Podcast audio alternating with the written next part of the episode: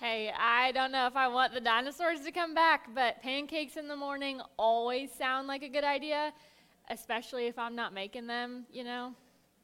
You maybe have heard some prayers similar to that before.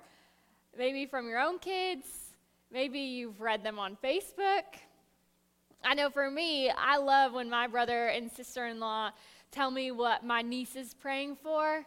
She just turned six last weekend, uh, Josh and I got to go to her sixth birthday party. It was a kitten birthday party. It was awesome. There was like a bouncy house and everything. Well, they told me around Christmas time uh, that she was praying for a unicorn for Christmas. Classic five year old girl, right?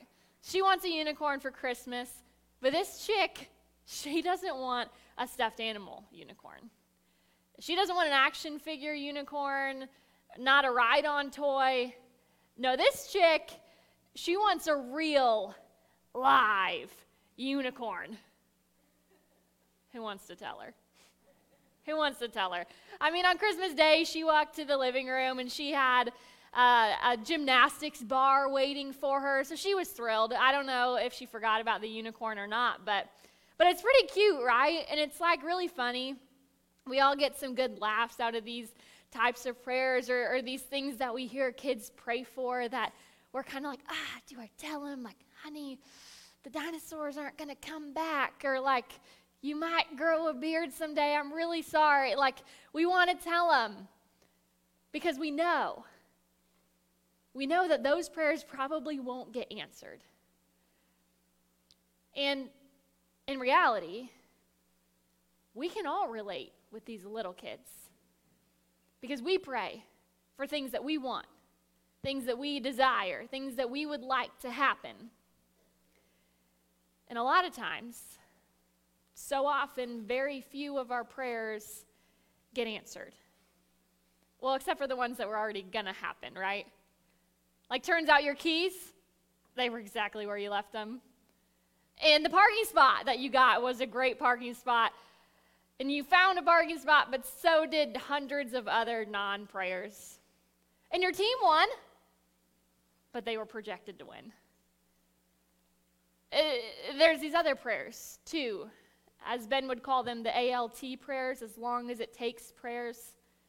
The only God can make this happen prayer, the I need a miracle prayer. Uh, the ones where you just really need God to come through. You don't care how long it takes. And every once in a while, we'll get a yes. But so many times, too, uh, we see the outcome of those prayers not what we wanted, not what we asked for. So, if this is true, if so many of our prayers go unanswered, I think it's fair that we kind of look into this, that we evaluate. Do we know how to pray? Do we know why we pray? Do we know how to pray? Do you know how to pray? And, and I'll take it even a step further. I mean, if prayer is our main communication, the main avenue for the way that we talk to God, and if so many of our prayers go unanswered, is what we believe about God true? Are our thoughts about God right or correct? We'll get back to that in, in just a minute. But if this idea that, that maybe you don't know how to pray, or maybe you've been doing it wrong your whole life, if that strikes a chord in you, maybe it's a little offensive, I just want to encourage you, affirm you this morning that even Jesus' closest followers, Jesus' first disciples, the people who walked with him and talked with him while he was here on earth, even they didn't know how to pray. And we know this because we see records, we see in accounts of Jesus' life, his disciples literally ask him, Jesus, teach us how to pray. You see, I assume that they kind of looked or heard at Jesus' prayers, and Jesus' prayer life was probably passionate and vibrant. And they were like, Our prayers don't sound like that, or, or our prayers aren't like that. They knew they were doing something wrong. So they went to Jesus, inquired, asked him to teach them how to pray. And he would. He, he would eventually go on to teach them how to pray, a prayer that's familiar to so many of us. But before he teaches them how to pray, he actually teaches them how not to pray. Sounds fun, right? Sitting down with Jesus, and he's like, Yeah, don't do this, don't do this, stop doing this. And you're like, Oh, geez, the disciples are like taking notes. Okay, I do that. I'm going to start taking notes, not do that anymore. Okay. So, first, he teaches them how not to pray. And we can read this in uh, the book of Matthew, chapter 6, starting in verse 5. But for the sake of our time together today, we're going to actually jump ahead to verse 7. So if you look, it's in your notes in the weekly, or it'll be up on the screen in Matthew 6, verse 7. Jesus says this, telling the disciples how not to pray. He says, When you pray, don't babble on and on as the Gentiles do. They think their prayers are answered merely by repeating their words again and again. I think the disciples might have went like, "Okay, good. We were praying for a long time because we thought that was the way that our prayers were going to get answered." Maybe you've heard people pray prayers that are really long, uh, kind of fancy, maybe impressive. And so you think that you need to pray that way in order for prayer to work. But Jesus is saying, no, no, that's not true. You don't need to repeat yourself over and over and over again. You don't need to say these long, drawn out words. You don't need to say fancy or impressive prayers just for it to work. He said, Don't do that. And then he goes on in verse 8, he says, Don't be like them. For your Father knows exactly what you need even before you ask Him. Your Father knows what you need even before you ask. And I think this, I think this created a tension in the air, an elephant in the room, if you will. Because at this point, well, Jesus' audience that day, and probably Jesus' audience today, begins to ask the question if God already knows what we need, even before we ask, even before we pray, why pray? It's okay. We were all wondering, right? If God already knows what we need, then why pray? I think his disciples were wondering this very thing. Why do we even pray if God already knows what we need? I think it's a fair question. But before Jesus answers that specific question, he, he does go on to kind of demonstrate, to give, give this model of prayer of how we should pray. But he starts with how we should approach God. He starts in verse 9. Jesus says, Pray like this Our Father in heaven. Our Father in heaven. Maybe, maybe you've heard someone pray like this before Father or Heavenly Father. Uh, maybe the way that you've always prayed, you address God is Lord, or God, or big guy upstairs, or hey, old friend.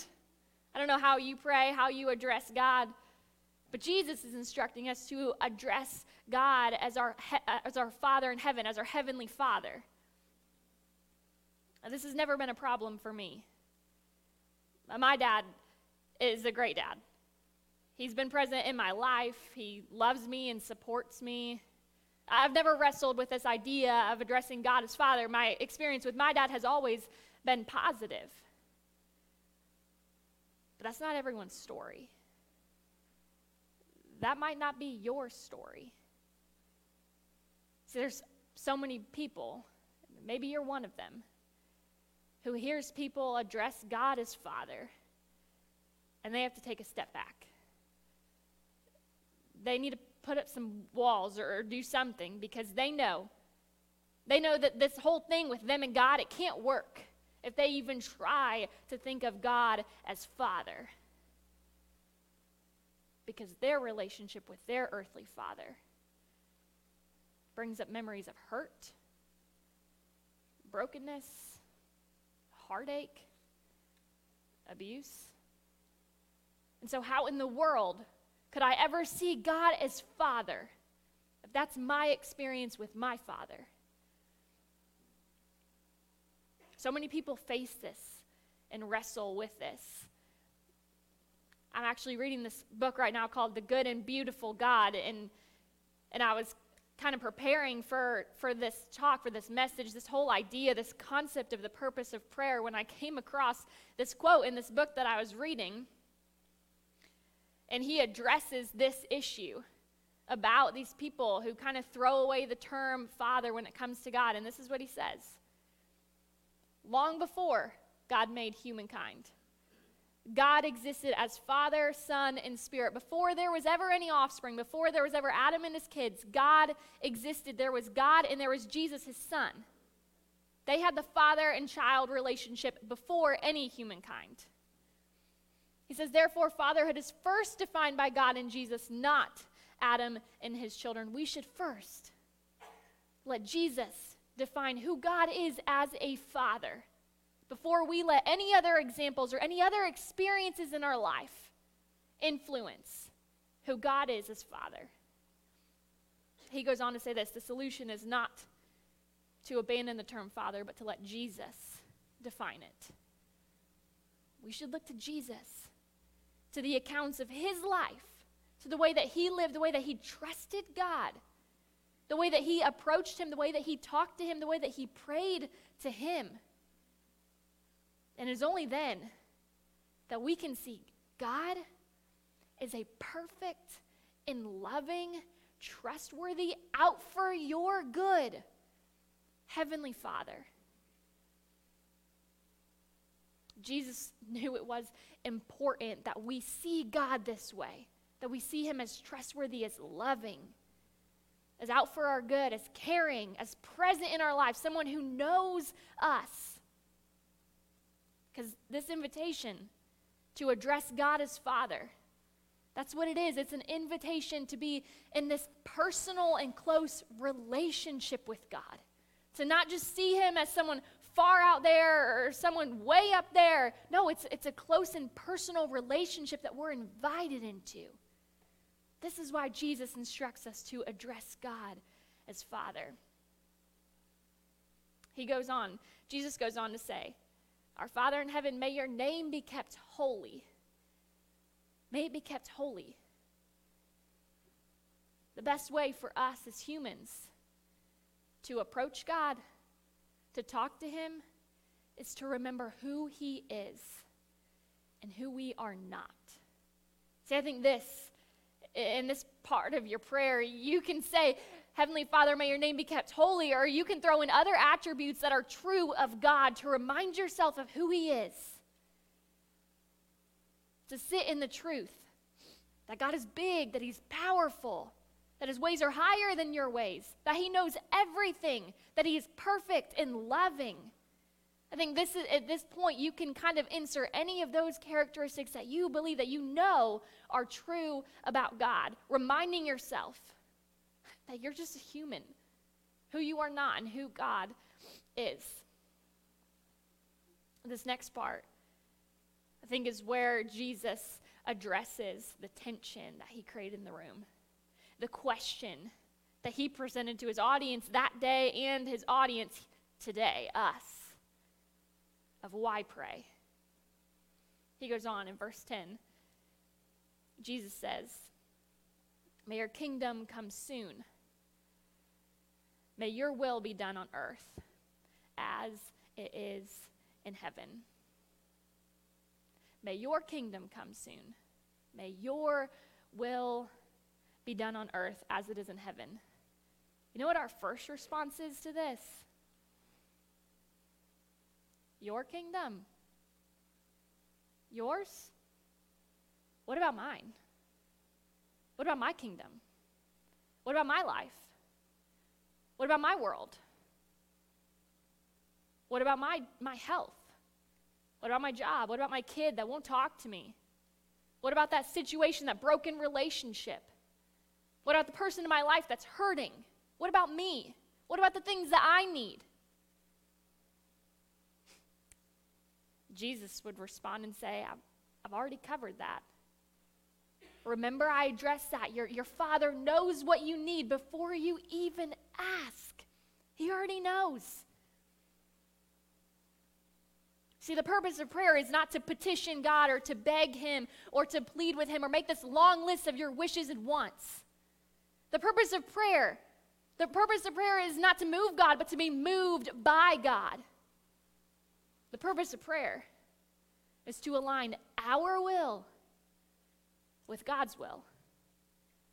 To align our will with God's will, that instead of approaching Him with this long list of wants and desires, that we would approach Him and ask Him to change our desires to be His desires. To ask Him to have His way, His will in our life and here on earth. We all want a breakthrough, right? Whether it's in our health, in our finances, in our family, at work, we all want to see a breakthrough. But before a breakthrough can happen around us, a breakthrough has to happen in us. A break- breakthrough has to take place inside of us before it can take place around us. And this is the breakthrough. that we are changed by God. That we want not our way, but His way. I think so often the breakthrough that happens inside of us, it looks like surrender surrender. Giving up what we want for what He wants. Giving up what we know and the control that we think we have to choosing to trust in Him, a perfect and loving Heavenly Father. Surrender is so unnatural for us. It's why when you try to teach your kid how to swim, they just want to hang on to the side of the pool. They don't want to let go. Surrender does not come naturally to us. But Jesus knew this is where we have to be. This is the purpose of prayer. Is to give up what we want and ask him to have his way. I think it's interesting how towards the end of verse 10 it says may your will be done on earth as it is in heaven. As it is in heaven. It's, some translations say, as freely as it is in heaven. Because here on earth, there are obstacles to God's will being done. There is so much sin here. But in heaven, God's will is happening so freely. His way is happening. And so, if you consider yourself a Jesus follower, if, if you call yourself a Christian, you should want, you should desire for heaven here on earth, for God's will to be done here on earth in your life and in the lives of people around you as freely as it's happening in heaven right now. And so to do this, we have to put aside our own, our own wishes and our own wants and our way and to say, God, have yours. May your kingdom come. May it be here on earth. May your will be done as freely as it is being done in heaven see some of you maybe have walked away from prayer, kind of tuning out this message altogether. Maybe you've walked away from prayer, maybe you've walked away from God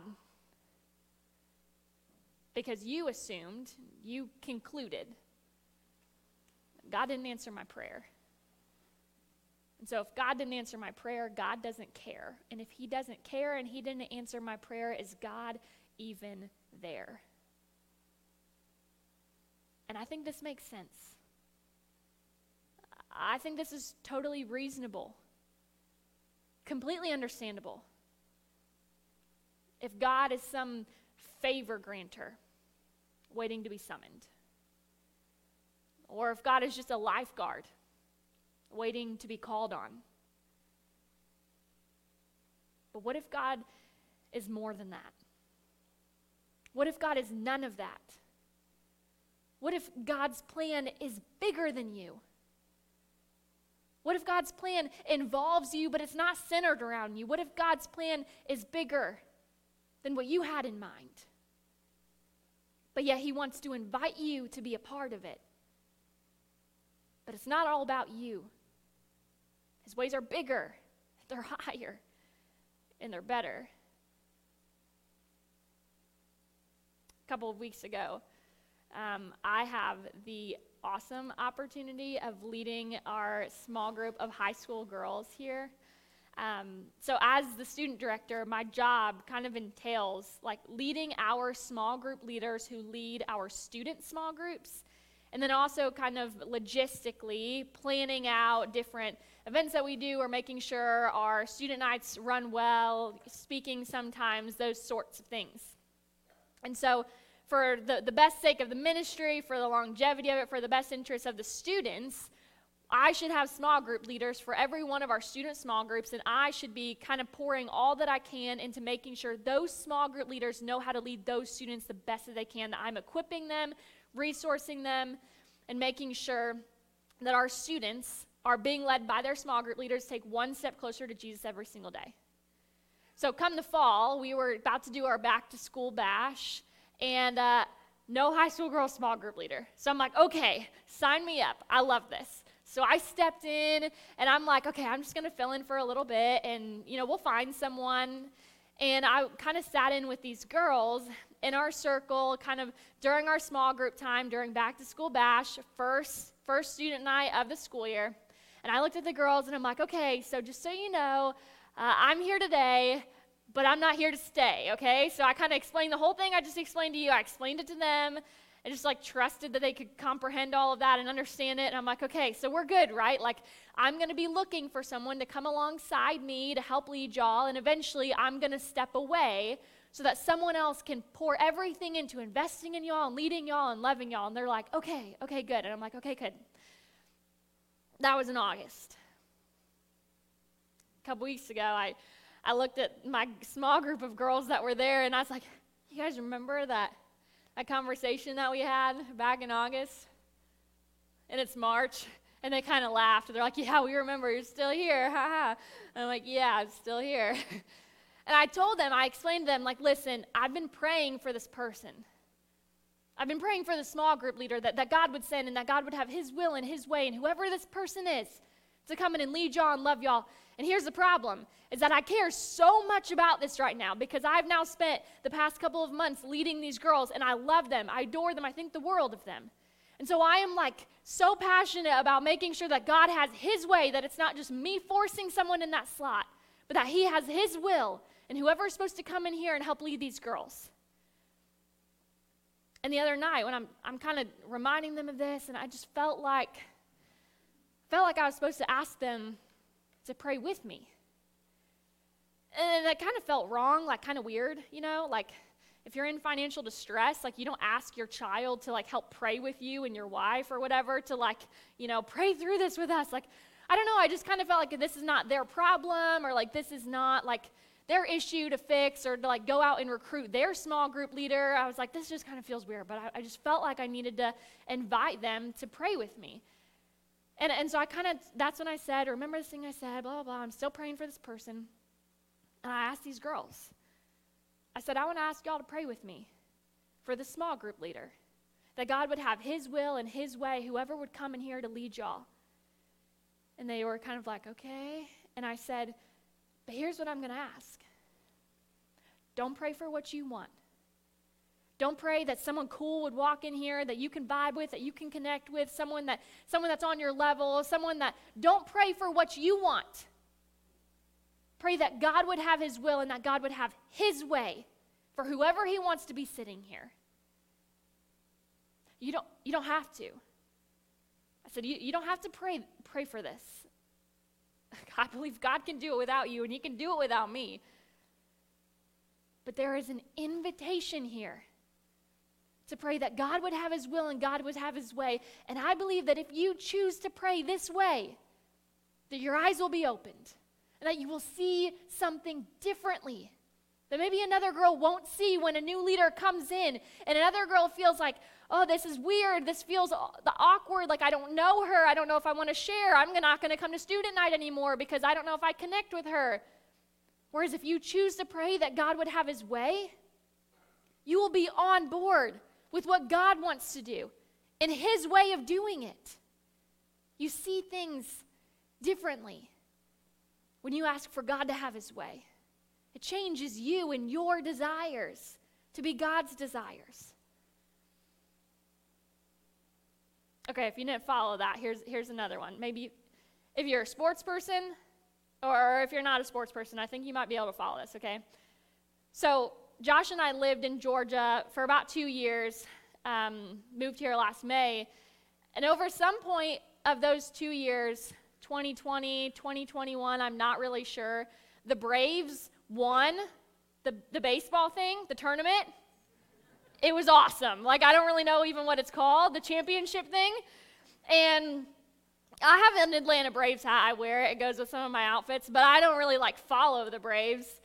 And when we lived down there in Georgia, we had a bunch of friends, including the family that we had lived with, who were like diehard Braves fans, okay? Like, go Bravos. I don't even know what that means. I'm like, why does that relate? Okay.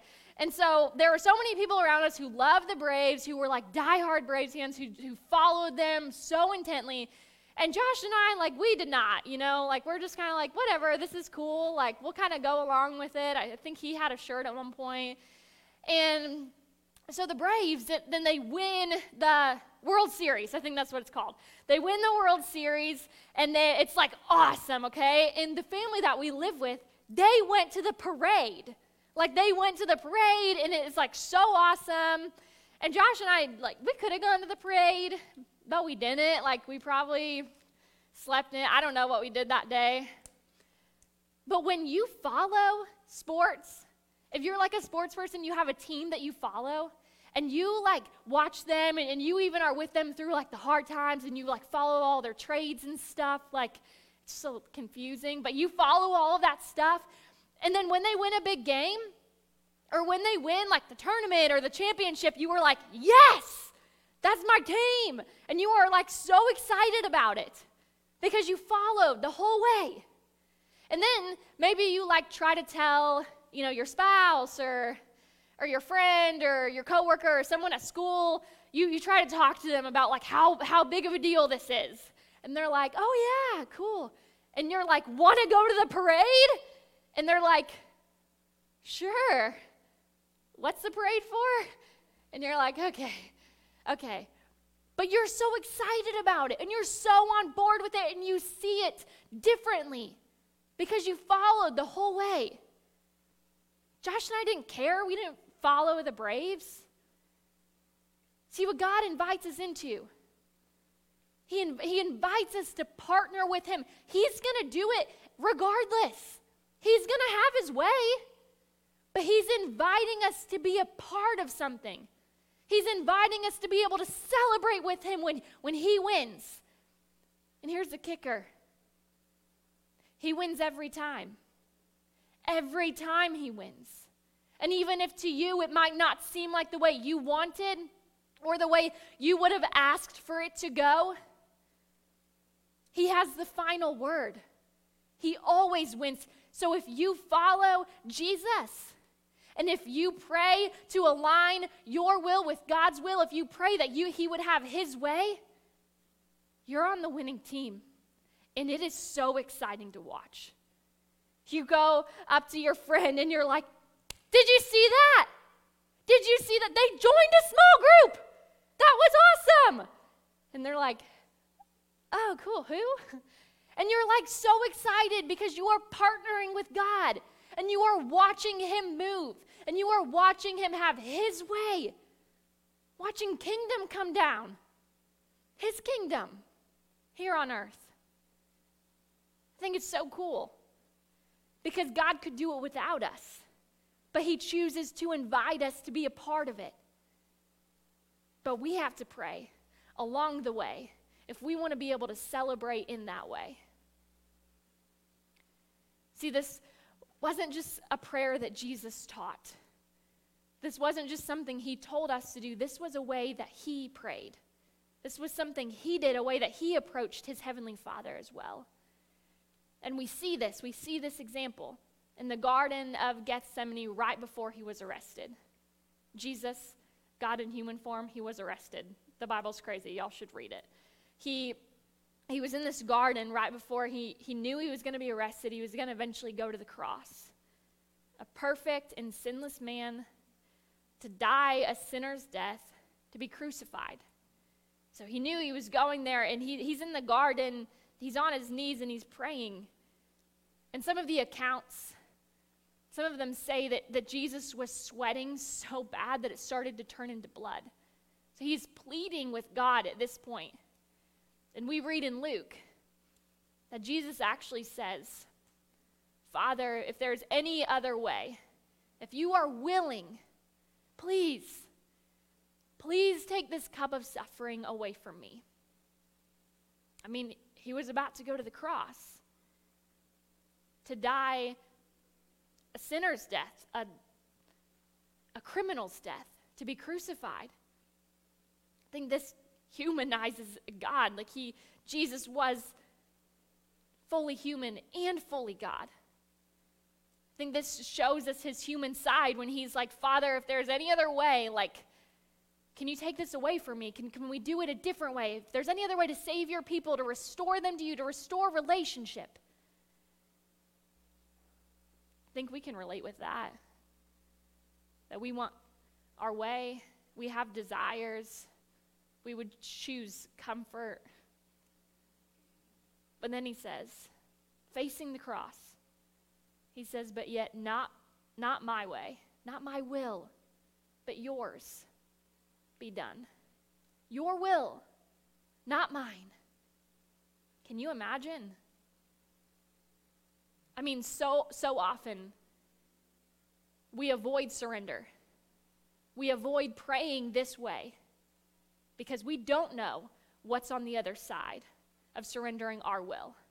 We don't know what God has in store. We don't know how it'll work out. We fear or we are afraid that it'll go a way that we assume is bad or that is not our preferred way. But can you imagine knowing what the outcome is and it being like the absolute worst that you would have to endure? Can you imagine knowing and still praying, God, have your way? Jesus knew. Jesus knew that for us to be able to pray this way, the way that he did, he knew for, for us to be able to pray this way, that we would first have to be able to address God as our Heavenly Father, a Father who is perfect and trustworthy and loving. Because how could we trust someone? How could we surrender to them? How could we ask that their will and their way be done if we don't see them first as a perfect and loving Heavenly Father? So Jesus said, Your way, not mine. He went. He went to the cross. And I think it was dark for a while. So many people felt hopeless. And then on the third day, on the third day, when Jesus defeated death, hell, and the grave. See, it doesn't always look like we want it to look like on this side of heaven, but so often, as Jesus followers, we forget that God has the final word, that He will have His way, and it might not look here on earth how we want it to look. But Jesus is saying you have to trust Him because He's your Heavenly Father. You have to trust Him. It's the breakthrough that happens in us first. You see, I believe that Jesus defeating death, hell, and the grave pretty impressive, right? It's like the ultimate breakthrough that could ever happen. But before that breakthrough happened, there had to be a breakthrough that happened inside of him first.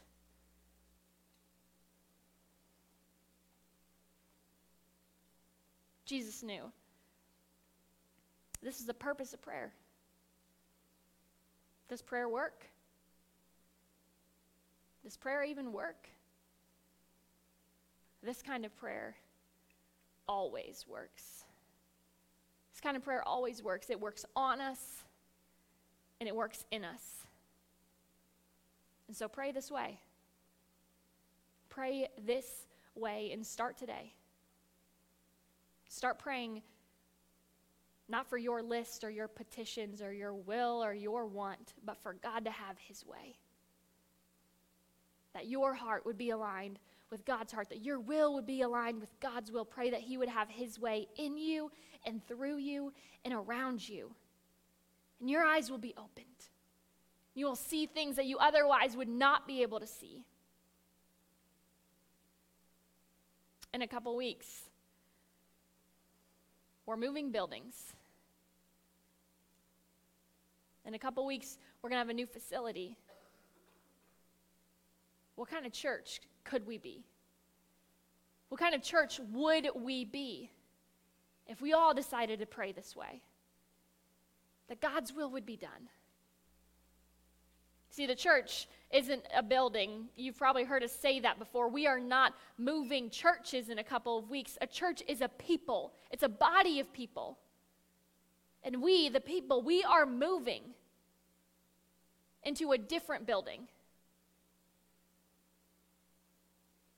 What kind of church could we be if we all prayed that God would have his way? When we get to this new building, there's a lot that I'm excited about. A lot. I mean, we could start with the offices that we will get to work out of, like actual desks. That's going to be fun. Uh, we could go on to the student room. That's going to be awesome. See, we're pumped about that. And like, there's going to be a bigger auditorium, like chairs and and the fancy bathroom floor tile that's in the bathrooms, kind of next to the auditorium. There's a lot of things I'm excited about. But the truth is, is that none of it matters. None of it matters. In fact, all of it backfires if we don't pray for God to have His way in us, in our church, through us. Because as change happens, as growth and expansion happens, if we don't pray that God have His way and do away with, with our wants and our desires and our petitions, well, then that's where division happens. That's where disunity happens in our church. So we need to pray that God would have his way. That's where Ben will pick it up next week in part three of the series Breakthrough. But before we get there, I would love to pray for y'all.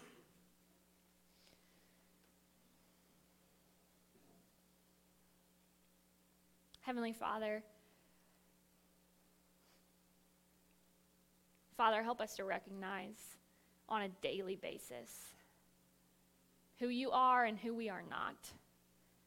That you are good and perfect and holy and loving. That you are out for our good. And that you are worthy of all of our trust and our complete surrender. Father, have your will and your way in our lives and in our church and in our city. Lead us to surrender our desires and our wants and to align what we want with what you want. Thank you for your love. In Jesus' name, amen.